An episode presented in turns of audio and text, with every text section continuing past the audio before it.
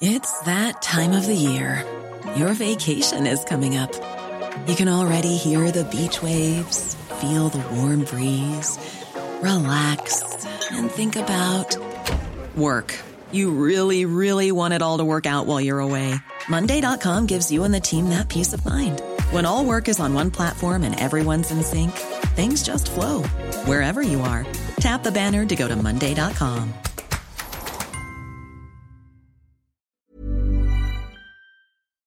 Cada noche, los expertos se reúnen para debatir los temas que hacen historia en una mesa de análisis distinta.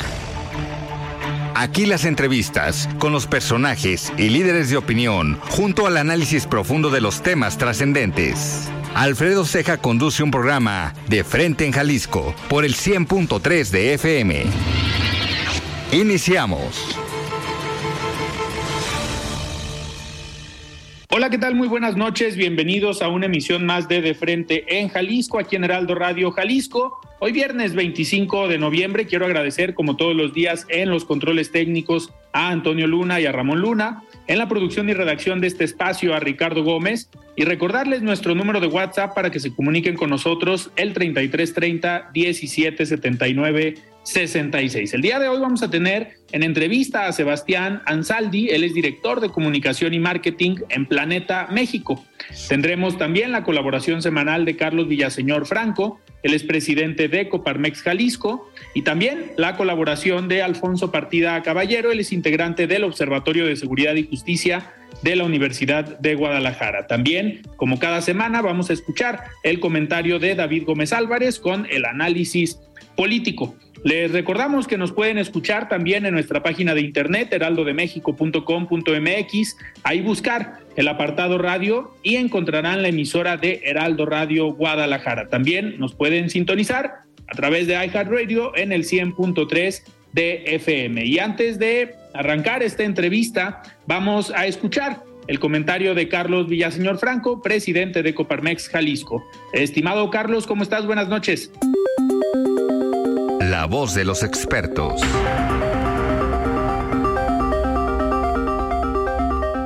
Hola, muy buenas noches, estimado Alfredo. Como siempre, un gusto saludarte a ti y a todas las personas que nos escuchan el día de hoy. Sin democracia, no hay Estado de Derecho. Sin Estado de Derecho, no hay instituciones. Por ello, es de vital importancia la defensa de la democracia y por lo tanto la defensa de la autonomía del Instituto Nacional Electoral un instituto ciudadano, por cierto. En este sentido, el día de ayer, toda la comunidad que forma parte de Coparmex a lo largo y ancho del país, nos posicionamos con relación a la reforma constitucional y de las leyes secundarias que plantean hacer modificaciones al funcionamiento del INE y la OSOPLES, haciendo un contundente mensaje a las y los legisladores de todas las fracciones para invitarlos a reflexionar en favor de la democracia y la participación ciudadana. Si bien es cierto que el marco legal y algunos puntos del INE pueden perfeccionarse, es importante tener en consideración que no es el momento, no es la forma y sobre todo, y como elemento central, no es una reforma consensada ni toma en consideración la opinión de todos los sectores. Trabajemos todos los sectores para proponer cambios que fortalezcan al INE y al Tribunal Electoral. Cambios que nos aseguren la eficiencia y profesionalismo en los procesos electorales. Condiciones para que siga siendo la ciudadanía la que cuente los votos, la que cuide las casillas y que nos garanticen que la democracia en nuestro país sea en realidad con un padrón electoral confiable. Hacemos un llamado especial a los jóvenes, a las mujeres y a todos los ciudadanos de bien que participen en esta defensa de la democracia, pues es la defensa de su futuro. Alfredo, fue un gusto platicar contigo y todo tu auditorio. Les recuerdo que nos pueden seguir en las redes sociales como Carlos Daniel Villaseñor Franco en Facebook y como Carlos Villaseñor en Twitter. Les deseo un excelente fin de semana y muy buenas noches a todas y a todos. Muchísimas gracias, Carlos, por este comentario. Y ahora sí, me da muchísimo gusto eh, platicar el día de hoy con Sebastián Ansaldi. Él es director de comunicación y marketing en Planeta México. Planeta, me refiero a la editorial, al grupo editorial. Estimado Sebastián, ¿cómo estás? Buenas noches. ¿Qué tal, José Alfredo? ¿Cómo estás? Muy bien, muy bien. Pues listos para platicar eh, ya estamos prácticamente a unas horas de que inicie la Feria Internacional del Libro, este evento que pues año tras año se, se lleva a cabo aquí en Guadalajara. Y sin duda Planeta pues es una de las editoriales que año con año está presente en la Feria Internacional del Libro. Eh, pues obviamente con todas estas presentaciones, con todas estas eh, publicaciones que tienen en la feria y pues la presencia con este stand que seguramente como cada año nos van a sorprender. Pero Sebastián, ¿qué nos puedes platicar primero? Eh, me gustaría arrancar que nos dijeras cómo va Planeta, cómo les fue en este año. Estamos prácticamente cerrando el año, pero ¿Cómo ha sido esta transición después de años, me imagino, un par de años complicados por la pandemia? Pero ¿cómo, cómo les ha ido en este 2022? Mira, José Alfredo, fue un año muy bueno, a pesar de que, si recuerdas, si recuerdan los, los oyentes, tuvimos un primer, un primer trimestre, diría por lo menos primer, primer enero y febrero, todavía con una nueva ola de contagios y donde parecía que ya había, cuando parecía que ya habíamos terminado con esta, con esta pandemia, nos encontramos con un enero y febrero con, con muchísimos casos de, de, contagios todavía y lo que aparecía a fines del año pasado ya ser la apertura definitiva se nubló un poquito en ese enero y febrero, pero la verdad es que a partir de, de, marzo tuvimos, tuvimos muy despejado el tema de la pandemia ya a nivel, a nivel de, del país en general, ¿no? De, todo México y eso permitió una apertura eh, que la verdad fue muy beneficiosa para, para las editoriales. En en, particular porque efectivamente volvió un poco la nueva normalidad que, le decimos. Donde empezaron nuevamente a, ver presentaciones de libros, firmas de ejemplares, eh, prácticamente se hicieron todas las ferias del libro que se hacen todos los, eh, todos los años, todas las ediciones eh, que comienzan, digamos, en, en marzo, salvo alguna que otra feria que no pudo porque empezaban en febrero y, el panorama en enero era malo. En general todas esas ferias volvieron a, volvieron a realizarse, todas con muy, muy buena convocatoria. Efectivamente hay, hubo un efecto de, mm, de salida de la gente a actividades presenciales después de dos años de, mucho de, encierro y de mucho temor a, este tipo de, reuniones. Entonces ya con, la pandemia mm, en, pasado, en modo pasado y con, las vacunas y todo esto, la gente fue, fue muy, muy activa y eso fue muy bueno para, para la industria de los libros porque de repente significó un poco la vuelta a esta nueva normalidad, ¿no? Así que fue un buen año. Claro, Sebastián, ¿y qué esperan ahora de, la FIL? Eh, sabemos que tienen obviamente un programa muy, muy interesante desde la editorial, desde el grupo, pero ¿con qué expectativas vienen a la FIL hoy que pues sabemos que está al 100% la Feria Internacional del Libro? Todavía el año pasado, eh, pues hubo algunos, a lo mejor algunos grupos y algunas personas que, eh, que pensaron un poco el acudir al, al, evento. Pero en este año que prácticamente eh, se ha reactivado al 100%, muchos sectores esperan una presencia y una recuperación total en esta edición de la FIL. Definitivamente, porque como te comentaba, hemos visto que desde marzo para acá eh, la, vuelta a esta nueva normalidad se ha ido consolidando. Eh, un poco el, broche de oro de esta, de esta, de esta mm, eh, de este escenario es eh, la FIL de Guadalajara, donde entonces entendemos que efectivamente de lleno habrá muchísima y muy buena convocatoria de parte de los lectores que se van a acercar. Eh, tenemos un stand más grande que el del año pasado, entendemos que vamos a tener una muy buena mm, cantidad de visitas en nuestro stand. Eh, para eso entonces también no solamente hemos hecho un stand más grande, sino que también hemos hecho una programación a la altura de lo que han sido siempre las eh, el, line-up de, actividades nuestros en, la FIL de Guadalajara y entonces efectivamente va, va a haber una oferta muy grande de presentaciones y de actividades en, nuestra en la FIL, en nuestra programación como, como se debe, porque entendemos que sí, que efectivamente vamos ya a esta altura a tener una feria al 100%. ¿Y qué viene en este, en este programa para que los radioescuchas puedan eh, pues irse programando a lo mejor para acudir algún día que sea de mayor interés para cada uno? Pero ¿qué nos puedes platicar? ¿Cuáles son los atractivos, los personajes o lo que eh, podamos, podamos platicar el día de hoy? Vale, muy bien. Sí, este, todos los días va a haber actividades, eh, todos los días tenemos programación, tenemos programación para todos los gustos, todos los géneros, todos los temas. Eh, tenemos visitas extranjeras, que fue algo que la feria del año pasado, en su versión más, más cuidadosa por el tema del COVID, tuvo muy pocas visita, visitas de, autores del exterior. Entonces, eh, nos vamos a, digamos, a resarcir sobre ese tema y efectivamente vamos a tener muchísimos autores eh, extranjeros. Yo destaco muchísimo en esa línea la presentación del libro de, María Dueñas, Cira, que es, este, digamos, la, continuación de su gran bestseller El tiempo entre costuras, un libro que, que pasó a, la pantalla chica con una serie de televisión que también tuvo mucho éxito. Entonces Cira es un poco la continuación de esa saga, de ese, eh, perdón, de ese, de ese primer libro, El tiempo entre costuras, y creo que una de las grandes eh, presentaciones mm, que tenemos es la de María Dueñas, que será justamente eh, entrevistada por Gloria Calzada. Entonces creo que ahí hay una, una presentación de lujo. Hay además otros autores españoles como Rosa Montero, que viene a presentar su libro, el peligro de estar cuerda.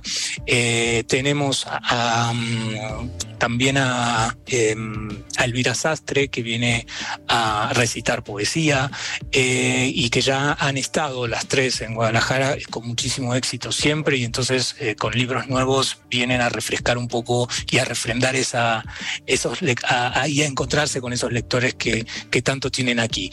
además hay presentaciones de, de autores latinoamericanos, en ese sentido tenemos a Leonardo Padura, por ejemplo, que viene a presentar un nuevo libro, Personas Decentes, que es un libro que continúa la saga policial de su detective Mario Conde.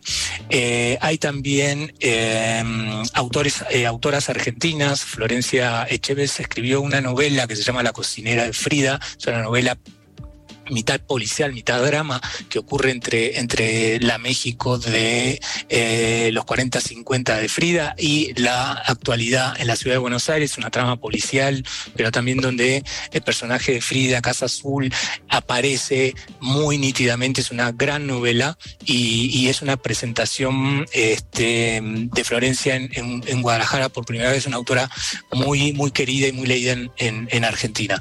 María Florencia Freijó también es argentina, y viene a presentar un libro también Decididas, este, a esto ya más en el plano de la no ficción, del empoderamiento femenino y de los temas que tienen que ver con esto.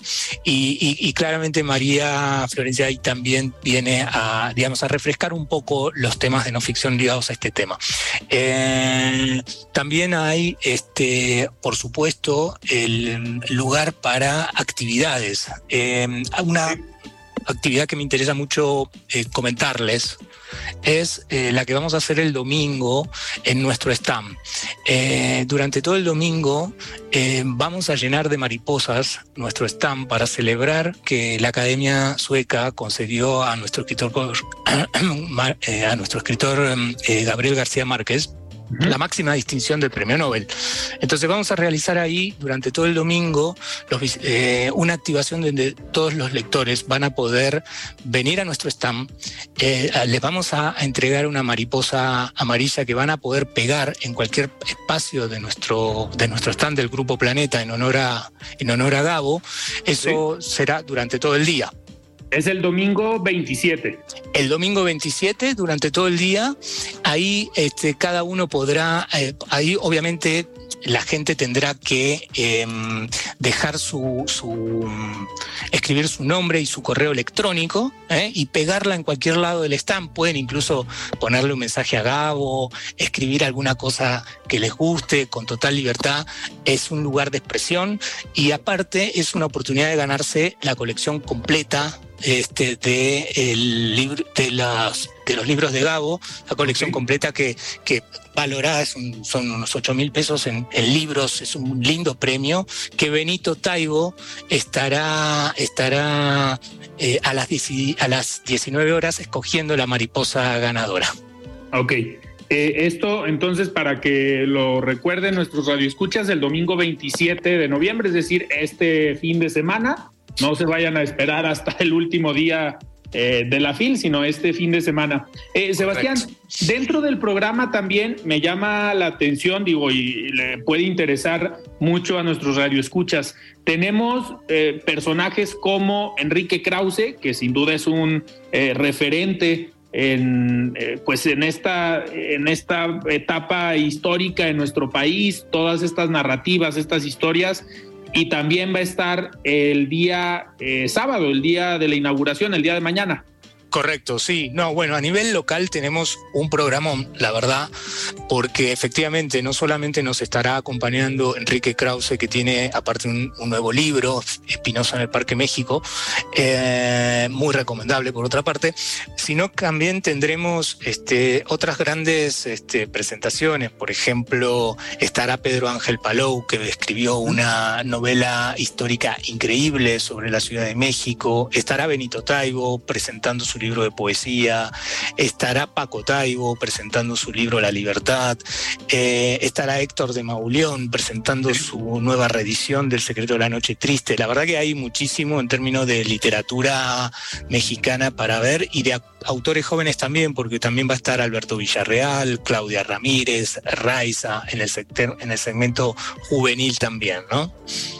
Pues eh, sin duda, eh, Sebastián, un, un programa bastante, bastante eh, completo. Me llama mucho la atención, o se me hace muy interesante que, que lo, sin ponernos de acuerdo, yo al principio hablaba de que siempre nos sorprendían ustedes con el stand, con la instalación y la producción, y coincide que en este año van a tener todavía un stand más grande o más eh, que llama más la atención y eso creo que lo están haciendo cada año eh, mejor. Muchísimas gracias. Sí, la verdad es que lo que queremos, aparte de, tener una buena visibilidad, porque somos líderes en el mercado, es también la comodidad de que, de que bueno, de que la gente pueda recorrer el stand con más, con más tranquilidad y, con más comodidad y sin tanto abuchonamiento, ¿no? En la, en el, sobre todo en los fines de semana que, que suele haber muchísima gente. Sebastián, nada más para recordarles a los radioescuchas, van a estar en el stand E1 que obviamente van a poderlo ver, sí va a ser muy, muy llamativo, pero también para que lo tengan ubicado de esta manera. Correcto, es apenas en, el, la calle central, digamos, del, de, la, de la FIL, lo van a ver enseguida apenas entren y, ahí los esperamos con, con, algunas sorpresas también que, que, van a ver en el stand cuando, cuando puedan ir para ir a sacarse fotos. Hay muchísimo material, obviamente, de novedad, o sea que van a encontrar, van a encontrar de todo. Y, y no me quiero olvidar de mencionar a los autores, a los autores eh, locales que van a estar también este, presentando libros. Diego Petersen va a presentar una novela nueva, Trino va a estar también presentando un, libro de, sobre el Mundial. Así que hay este, de todo. Sí, hay de todo y todos los días. Está muy completo el, programa para que eh, lo tengan muy muy claro, Sebastián, ¿dónde pueden encontrar? Digo, aparte de la fila, el programa, eh, lo tienen publicado en su página de internet, o en lo pueden, redes sociales. Sí, lo pueden encontrar en nuestra página web planetadelibros.com.mx. Ahí van a encontrar en la, en la home un banner que los va a dirigir a la, a la programación. Está también nuestra programación en el stand. Está también nuestra programación en nuestras redes sociales, Planeta de Libros, tanto en Instagram como en Facebook y Twitter. De modo que eh, no solamente en la feria, sino este, a nivel digital también lo van a poder consultar. Perfecto, Sebastián. Pues yo te agradezco que hayas estado aquí en De Frente en Jalisco. Eh, por ahí nos vamos a estar eh, viendo en la FIL y pues eh, éxito en esta nueva edición. Muchísimas gracias, José Alfredo. Nos estaremos viendo seguramente por, por el stand. Perfecto, muy bien. Gracias pues, a todos. Gracias. Platicamos con Sebastián Ansaldi, él es director de comunicación y marketing en Planeta México. Y es momento de escuchar el comentario de David Gómez Álvarez. Él es analista político y tiene un comentario aquí todas las semanas. Estimado David, ¿cómo estás? Muy buenas noches. La voz de los expertos.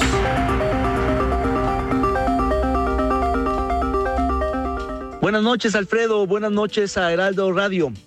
Para comentar una protesta más de los universitarios en contra de los recortes al presupuesto a la Universidad de Guadalajara. En el Congreso del Estado se consumó un madruguete legislativo más. Sí, un albazo de los diputados para aprobar, sin debatir, sin discutir, el presupuesto que les enviaron de parte del Poder Ejecutivo, del gobernador Enrique Alfaro. Es una pena que se haya perdido una oportunidad más para que en el recinto legislativo, en la tribuna, en la máxima tribuna del Estado, en la soberanía popular, donde se supone que quienes nos representan deberían de debatir el presupuesto, cómo se asigna, quién se asigna, por qué se asigna, lo hayan hecho casi escondidas, de forma precipitada, sin reflexión, encerrados, simplemente para sacar adelante un presupuesto que efectivamente es un castigo a la Universidad de Guadalajara. Por más que en la retórica oficial del gobernador Alfaro se diga que este es el, presupuesto más grande en la historia de la Universidad de Guadalajara, eso es mentira. El presupuesto, hay que recordar, tiene que ver con incrementos anuales que deben de estar al menos por encima de la inflación. Y en el caso de la Universidad de Guadalajara, el presupuesto que recibirá el próximo año será menor a la inflación. De modo que, aunque haya aumentado unos cuantos millones en términos reales, para efectos prácticos es un monto menor. Es decir, le ajustará a la Universidad de Guadalajara menos que lo que le ajusta este año. Y es que hay que recordar, Alfredo Auditorio, que la Universidad de Guadalajara recibe financiamiento público tanto del gobierno federal como del gobierno del estado. De parte del gobierno del Andrés López Obrador, ha habido también recortes importantes a todas las universidades públicas del país porque se han eliminado los fondos y las bolsas extraordinarios que han financiado históricamente a la universidad, a las universidades públicas.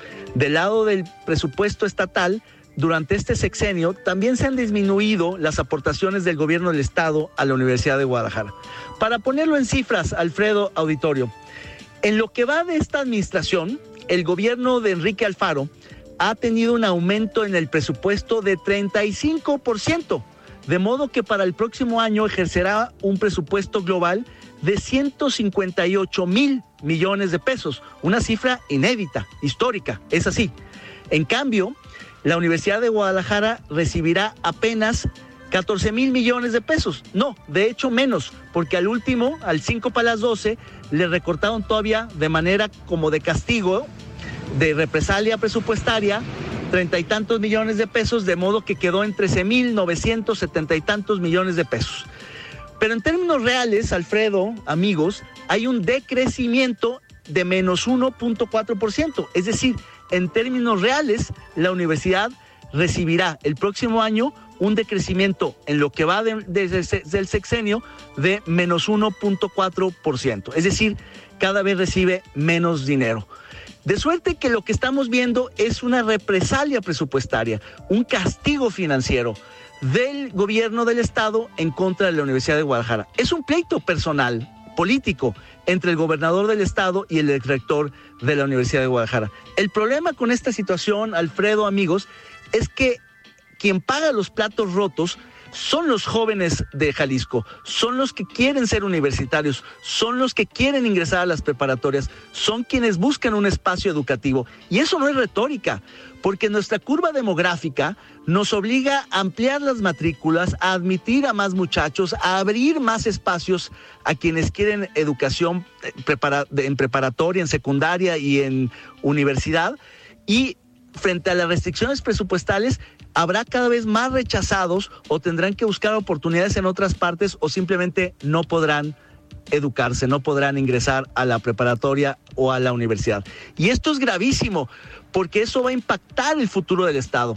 De modo que un pleito personal, político, se traduce en un altísimo costo social para Jalisco que no tendríamos por qué estar pagando como Estado. Es una pena que los diputados hayan perdido una oportunidad más para hacer su trabajo de revisión legislativa, de aprobación presupuestal. Es una pena que el gobierno del Estado siga empeñado en castigar a la Universidad de Guadalajara en su pleito con su directiva y por tanto castigue a todos los jóvenes del Estado y al futuro educativo de Jalisco. Muchísimas gracias David por este comentario y nosotros vamos a un corte y regresamos. Siga con Alfredo Ceja y su análisis de frente en Jalisco por el Heraldo Radio 100.3. Mesa de análisis de frente en Jalisco con Alfredo Ceja. Continuamos. Muy bien, estamos de regreso aquí en De Frente en Jalisco y arrancamos esta eh, mesa de análisis con eh, Sebastián Mier y con Ociel González. Estimado Sebastián, Ociel, ¿cómo están? Buenas noches. Buenas noches, feliz de regresar acá los viernes de mesa de análisis. Muy bien. Hola, buenas noches a los dos. Muchísimas gracias. Oigan, pues a ver, fue una semana que nos llenó de notas, nos llenó de eh, sorpresas tanto a nivel federal como a nivel estatal, porque hoy están de moda ya las manifestaciones, están de moda las marchas. Eh, pareciera que esa marcha eh, que convocó la ciudadanía para pues defender al INE y de When you're ready to pop the question, the last thing you want to do is second guess the ring. At Bluenile.com, you can design a one of a kind ring with the ease and convenience of shopping online. Choose your diamond and setting. When you find the one, you'll get it delivered right to your door. Go to Bluenile.com and use promo code LISTEN to get $50 off your purchase of $500 or more. That's code LISTEN at Bluenile.com for $50 off your purchase. Bluenile.com code LISTEN. Millions of people have lost weight with personalized plans from Noom like Evan, who can't stand salads and still lost 50 pounds.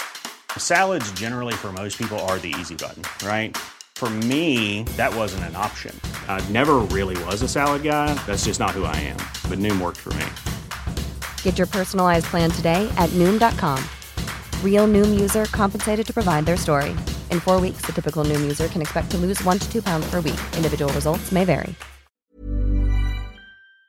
Mostrar, el, digamos, la negativa eh, a la reforma electoral propuesta por el presidente, pues parece que desató que el mismo presidente dijera, pues les voy a responder en la misma dinámica. Está convocada para el domingo en la Ciudad de México una marcha eh, con motivo del informe del presidente, pero al final es para defender su reforma electoral, que ya yo creo sabe que no va a pasar pero pues su intención es mostrar músculo, es decir, vean toda la gente que me está, que me está apoyando. Eh, pero, a ver, ¿creen que el presidente se ve bien convocando él como mandatario a una marcha, a una manifestación para eh, pues defenderse él solo? ¿Qué opinas, Sebastián? Adelante. yo creo que eh, se tendría que poner un punto y aparte en esta plática. El presidente ya había amenazado con movilizar a todo su electorado, pero pues al puro estilo del PRI de los 70, convoca al domingo a, a marchar, dice que él va a estar en la marcha que va a estar encabezando, que probablemente sea su última marcha. Yo honestamente pues no le creo. Yo creo que mientras siga teniendo este poder de convocatoria, va a seguir aprovechándose de él. La diferencia o lo que no entiende el presidente es que en la marcha eh, de la marcha en defensa del Instituto Nacional Electoral, se defendía eso, se defendía una institución, se defendía el concepto de la democracia, se defendía una creencia. En la marcha del domingo 27 se va a defender el ego de un hombre. Entonces, lo veo, eh, pues, periodísticamente muy interesante. Quiero ver cuántas tortas dan, si es que dan frutzi, si es que si es que va a haber un concierto sorpresa, si es que va a haber eh, violentos. Yo quiero ver qué va a pasar ahí, simplemente porque el lunes el discurso va a traer muchísima más potencia por parte del presidente López Obrador. El, concierto pues va a ser el discurso del presidente, yo creo. O, es que luego llegan invitados sorpresas, por eso digo, de que, ay, llegó mi gran amigo, este grupo. Entonces, pues la gente se anima, ¿no? Claro. O si él, ¿tú cómo ves? Se, se, digamos, ¿es digno de un mandatario, de un presidente, o es normal más bien convocar a una marcha para defenderse él mismo? Este, me parece que está jugando su, pues la última carta que le queda, porque yo igual coincido, yo creo que no, no va a pasar la reforma en el Congreso, entonces está tratando de, a lo mejor de ejercer presión, de decir, mira cuánta gente puedo convocar yo para que los diputados a lo mejor se, no sé si se asusten, pero para que vean que, que, mucha gente apoya la reforma. Eh, me parece que esto es otra estrategia más de, pues es tal cual, un presidente populista. ese, es, el adjetivo. Entonces es una estrategia más para eh, ejercer presión, para jugar sus cartas, para ver qué, qué le queda por hacer. Y, y, me parece que lo grave de esto es que yo creo que sí va a lograr mucha concurrencia. Es decir, que muchos de sus simpatizantes, ya sea si van acarreados, ya sea si les prometen este, cualquier cosa, me parece que sí va a conseguir mucha, mucha concurrencia. Y entonces podría, de ahí podría agarrarse para, para decir, bueno, la gente quiere la reforma. Ustedes no la quieren, pero mucha gente sí la quiere. Entonces eso me parece lo, lo grave. Claro, se está, digamos que se está curando en salud o se está blindando, porque al final mata dos pájaros de un tiro. Como bien comenta Ociel, eh, poder tener este discurso de, ya ven, la gente sí quería la reforma, pero la oposición no quiso, como siempre, afectando a México. Pero la otra, eh, que creo que también es importante, pues mostrar esa capacidad de convocatoria, obviamente muchos irán acarreados, muchos irán eh, pagados, no sabemos por quién. no, no podemos decir que por las finanzas públicas, pero pues ya han aparecido hasta carteles, ¿no? Carteles en el metro de la Ciudad de México apoyando la marcha, que quién sabe quién paga, así como las propagandas de las corcholatas que quién sabe quién paga, ¿no? Entonces, por ahí también se ve raro. Y, eso, y eso al final le va a dar una eh, consolidación a su discurso y, a, y a retomar que él marca la agenda pública, porque en las últimas dos semanas o después de la de la marcha ciudadana, pues ah, bueno, antes y después de la marcha, este movimiento le marcó la agenda al presidente, algo que no habíamos visto, y pareciera que con su marcha del domingo pretende recuperar eh, la generación de la opinión pública y el marcar la agenda desde la mañanera, como bien comentan, pues formando este discurso eh, de, de, capacidad, de fuerza, de mostrarles a los ciudadanos de así se hace una marcha, así se hace una convocatoria y así se llena el zócalo. Que para ver, eso hay que reconocerlo en el presidente. Es muy bueno para llenar el zócalo, es muy bueno para llenar reforma. Pero pues ahorita el zócalo está ocupado. ¿Cómo le va a hacer ahí en ese tema? También viene una marcha en, en, favor, bueno, en contra de, de, la violencia en las mujeres un día antes. Entonces veo muy complicado no solamente eh, lo que quiere hacer, sino las circunstancias, el lugar en donde lo quiere hacer. ¿Qué van a hacer con ese campamento de maestros? No, no lo sé. Pues, pero el presidente siempre, siempre encuentra la forma, el presidente, de hacer lo que quiere. un plan B. Eh, ajá, siempre va a tener algo que hacer. Un plan B. Digo, el, que salgan del Ángel de la Independencia hacia el Zócalo, pues vamos a ver hasta dónde llegan. Y a ver, el campamento que hay de maestros y lo que está ahí, pues cuando vean llegar, a lo mejor, digo, yo creo que van a ir más de un millón de personas. Eh, yo creo que sí va a tener esa capacidad de convocatoria fuerte. Eh, pues a ver, los maestros que estén ahí acampando, cuando vean llegar esa multitud, van a decir, pues me les uno. O déjenme quito mi casa de campaña y me hago a un ladito en lo que ustedes. Es que es un mar de gente, es un mar de gente, un millón de personas, es muchísimo. A ver, Sebastián, ¿te gustaría a ti ser secretario de finanzas de algún estado gobernado por Morena ahorita en la marcha? No, muchas gracias. A ver, ya. A ver, es que a, a ver, me llama a mí muchísimo la atención ese tema. Si logramos ver que seguramente así será, lleno el Zócalo, lleno Avenida Reforma, el Ángel de la Independencia, eh, pues ¿cómo, cómo le hizo un gobierno para movilizar esto? Recursos de partido, recursos del gobierno, sobres Las becas. ¿Mande? Las becas. Las becas o sobres amarillos, aportaciones voluntarias. No dudamos que, a ver, va a haber cientos de mexicanos que van a ir por voluntad propia y que cada uno paga su boleto y se organice en algunos grupos metiendo dinero de su propia bolsa, pero el convocar de esa manera, pues es, es muy complicado y ya lo vemos aquí en Jalisco. Digo, en Jalisco también ha sido semana de marchas. El miércoles eh, fue esta marcha por parte de la Universidad de Guadalajara en defensa de, pues, de la autonomía, del presupuesto de la universidad. Eh, ya se aprobó el presupuesto del Estado. El sábado pasado estuvo el rector en el Congreso, que al final, pues creemos que esa reunión no llegó a buen resultado y por lo mismo esa marcha del miércoles, pero hoy pues vemos que el gobierno del estado pareciera que está convocando a una manifestación, una marcha en la Feria Internacional del Libro. Eh, a ver, está de moda hoy entonces que los gobiernos movilicen también Está bien que los gobiernos movilicen eh, funcionarios, personas, a la sociedad en general, con un objetivo que al final es un planteamiento de gobierno, es una postura de gobierno. Eh, ¿Es viable, es válido? ¿Qué opinan? No, a mí me parece que es una estrategia, como ya lo decía, es una estrategia populista. Es una estrategia muy simple, pero pues que puede funcionar, a veces puede funcionar, como yo creo le va a funcionar al presidente.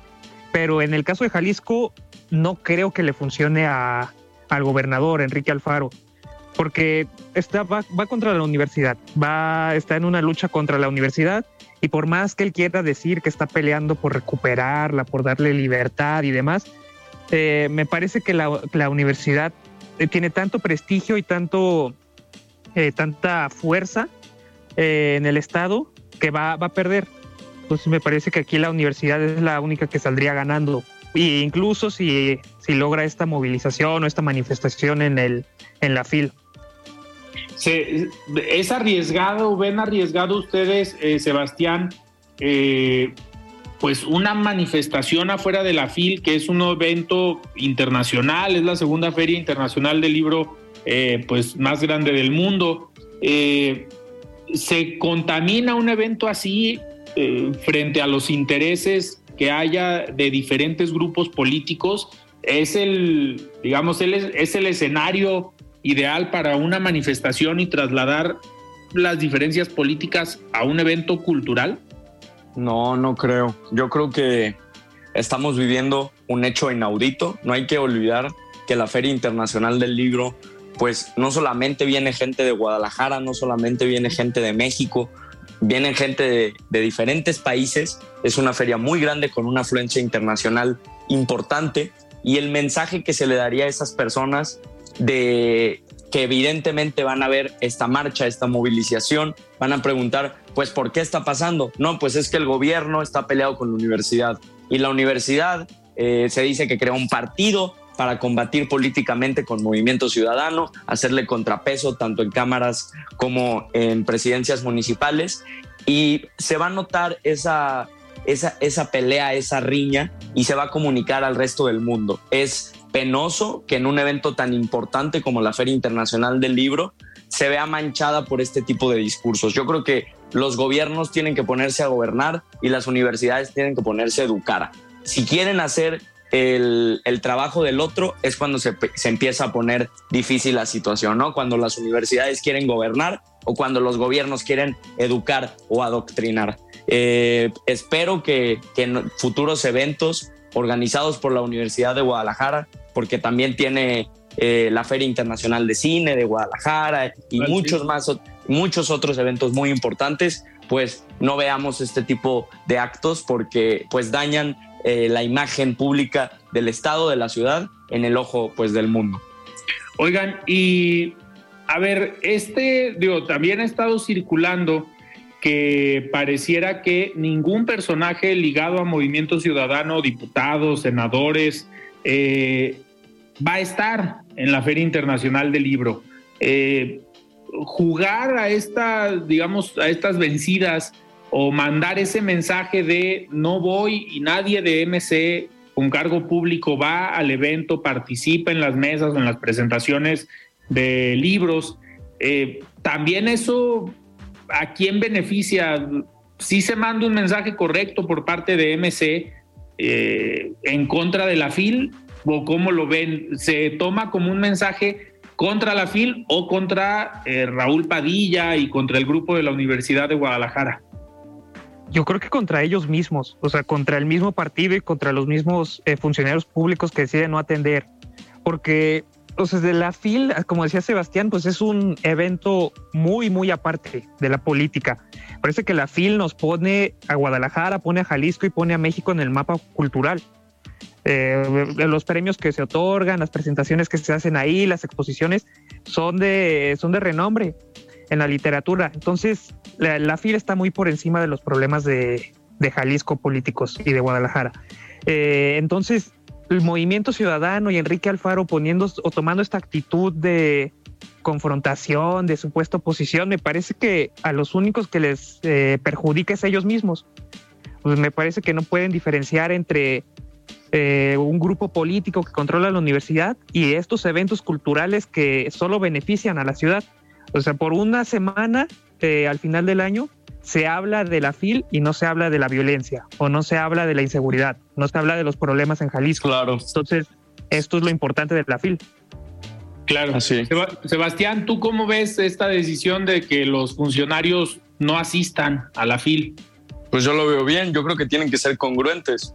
Si ya se están dando este tiro, si ya están teniendo esta, esta pelea, esta riña con la Universidad de Guadalajara, pues era incongruente que fueran a apoyar un evento así. Lo que sí me sorprende, me llama demasiado la atención y no capto y no llego a entender del todo es la movilización, el hacer la marcha, el ser tan, eh, tan abiertamente en contra de un evento que, como bien lo decía Ociel, coloca a Jalisco, a, la, a Guadalajara y a México en el ojo del mundo a nivel cultural.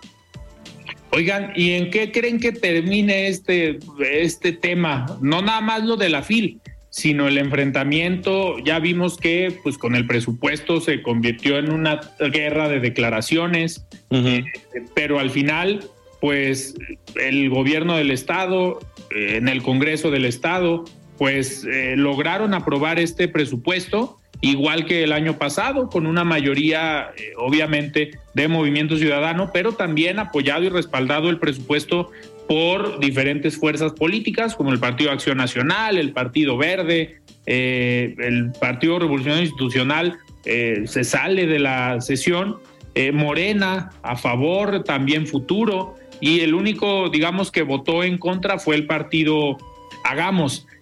pero cada que pasan las semanas, cada que haya alguna polémica, algún evento, alguna declaración por parte de alguno de los dos lados, pues se sigue extendiendo el conflicto. Y pasan semanas, pasan meses y el conflicto sigue. ¿Ven posibilidades que en algún momento termine este conflicto? No creo. Yo creo que ya están abiertas eh, las diferencias de estos dos fuertes políticos. Lo decían al principio del programa, la Universidad de Guadalajara es una institución querida por la gente y representada ahora por un partido político como lo es Hagamos, que puede jugar como jugó Movimiento Ciudadano al principio de Jalisco, jugando a ser esta opción nueva, fresca en contra del gobierno, en contra de la opulencia, en contra de, pues estas prácticas de gobierno que favorecen eh, monetariamente con un salario increíble a funcionarios públicos. Yo creo que eh, no hay un escenario en el que MC y Hagamos puedan convivir en un mismo estado. Alguno de los dos va a tener que ceder o caer. Eh, a ver, nos quedan eh, tres, cuatro minutos antes de, despedirnos. Y hace ya varias semanas que no hablamos del tema eh, electoral, del tema un poquito más de grilla rumbo al 24. siguen los mensajes por parte, por ejemplo, de Ricardo Monreal, que pareciera que ya se, acerca diciembre la próxima semana y pues pareciera que sí tiene un pie fuera. Eh, ¿Cómo ven, cómo han visto el desarrollo de las corcholatas, de los diferentes personajes que han levantado la mano por otros partidos? Ya la levantó Beatriz Paredes, Claudia Ruiz Maciú, eh, el mismo Alejandro Murat, eh, y pues diferentes personajes que desde sus partidos ya dijeron, yo me apunto. ¿Nos sorprenderá Ricardo Monreal yéndose de Morena? Yo creo que no, yo creo que Ricardo Monreal ya tenía una agenda muy marcada desde meses atrás en las que parecía ser la oposición dentro del partido gobernante y al final parece que lo va a cumplir. Y yo creo que si Ricardo Monreal se hace con la candidatura de la oposición, podría ser un buen, eh, pues una buena lucha con el, con la candidata o candidato eh, presidencial. Entonces me parece que Ricardo Monreal puede estar ahí. O sea, puede ser interesante y si la oposición lo escoge, me parecería la, mejor opción. Claro. Tú, Sebastián, ¿cómo ves eh, a Ricardo Monreal? ¿Se va Yo creo que lo elijan. Yo creo que si ya se, tardó, se tardó en irse de Morena. Ya se debió haber ido desde hace un buen rato. Desde el momento en el que te empiezan a espiar y te empiezan a ventilar y que si el martes del jaguar y que todo eso, ese momento ya sabes que hay una campaña política, porque no hay que hacernos mensos, pues la gobernadora de Campeche, Laida Sansores, es especialista, casi mandada por, para, para hacer este tipo de actos de, exponer a la gente, ¿no? Lo terminaron exponiendo, se está tardando en irse de Morena, pero pues dudo que la oposición vaya a bajar a sus candidatos por poner a Ricardo Monreal. Ahorita es el momento de Monreal de ver si de verdad tiene un futuro en Morena, que yo creo que no, o dividir a los aliados que tiene Morena y irse por ese lado también podría ser mucho más interesante. Estamos hablando no de tener dos candidatos, sino de tener el candidato de Morena, el candidato de Partido Verde y Partido del Trabajo y el candidato de la oposición, hasta posiblemente un cuarto candidato si es que MC no llega a unirse a la Alianza Va por México. Entonces, ese escenario yo ya lo veo, cuatro candidatos como máximo, dos como mínimo, pero no creo que vayan a ser dos, la verdad. Oigan, ¿y ya ven algún personaje más fuerte o posicionado en la oposición? PRI, PAN, PRD, MC, ¿ven a alguien, aparte de Colosio eh, y a lo mejor del gobernador eh, de Jalisco, ven dentro del PRI, por ejemplo, alguien que sí pueda eh, jugar y representar a la alianza? No, yo, yo no, la verdad. No. Colosio, nada más por el apellido, Enrique Alfaro, porque, pues no sé, porque fue opositor en los primeros años, pero. Fue, exacto. Pues ya sí, ahorita ya no. Pero no, a ninguno lo veo fuerte. Por eso decía que Monreal podría ser ahí una opción interesante.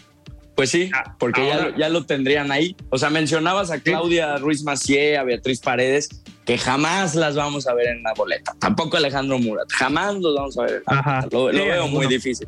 A ninguno. Eh, por parte de la oposición, me llama mucho la atención Lili Telles, el trabajo que está haciendo desde el Senado. Creo que tiene un mensaje fuerte, poderoso, contundente, que puede llegar a unir a la oposición, pero pues depende mucho si va o no Claudia porque ahí ya sería un tiro entre candidatas que nunca en la historia de México se ha visto. Así es. Oigan, pues nos tenemos que despedir. Vamos a escuchar antes de irnos el comentario de Alfonso Partida Caballero, integrante del Observatorio de Seguridad y Justicia de la Universidad de Guadalajara. Estimado Alfonso, ¿cómo estás? Buenas noches. La voz de los expertos.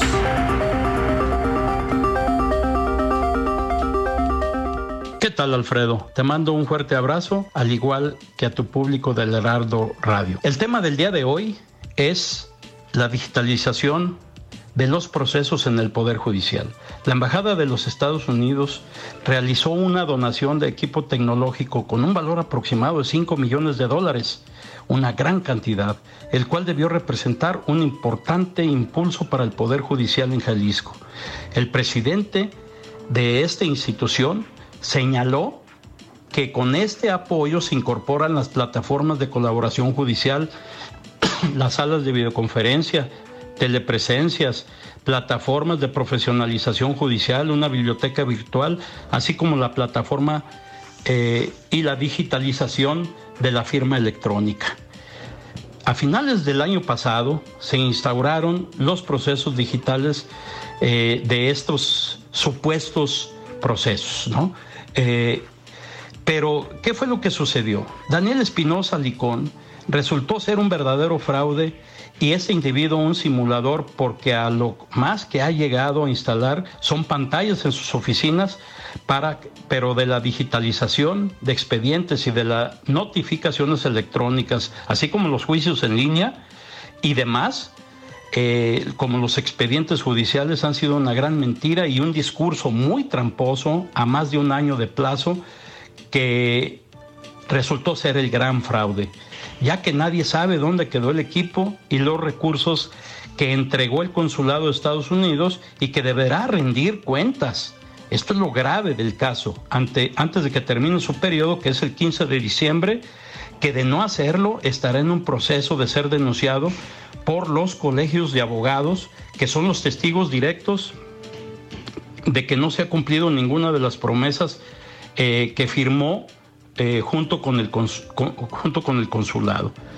Hace un año precisó que las condiciones se están dando para que al final de este año, o sea, en el 2021, tengamos ya instalado todo el equipo que estemos en condiciones de poder utilizar, como la firma electrónica y el expediente digital. Esas son sus palabras. Ya tenemos el software, lo que resultó una gran mentira. A lo más que ha llegado es a invitar a los abogados a que se presenten para la firma electrónica y a realizar una reformita en el Congreso del Estado que no tiene o que no tuvo ningún costo. Eh, en este caso, es importante que por acciones como estas de este individuo, eh, que tenemos 130 mil expedientes cada año y solo se procesan alrededor de 20 mil. Esto es el 18% los demás quedan a la deriva. La justicia en Jalisco está totalmente a la deriva. Tenemos una justicia del 18%.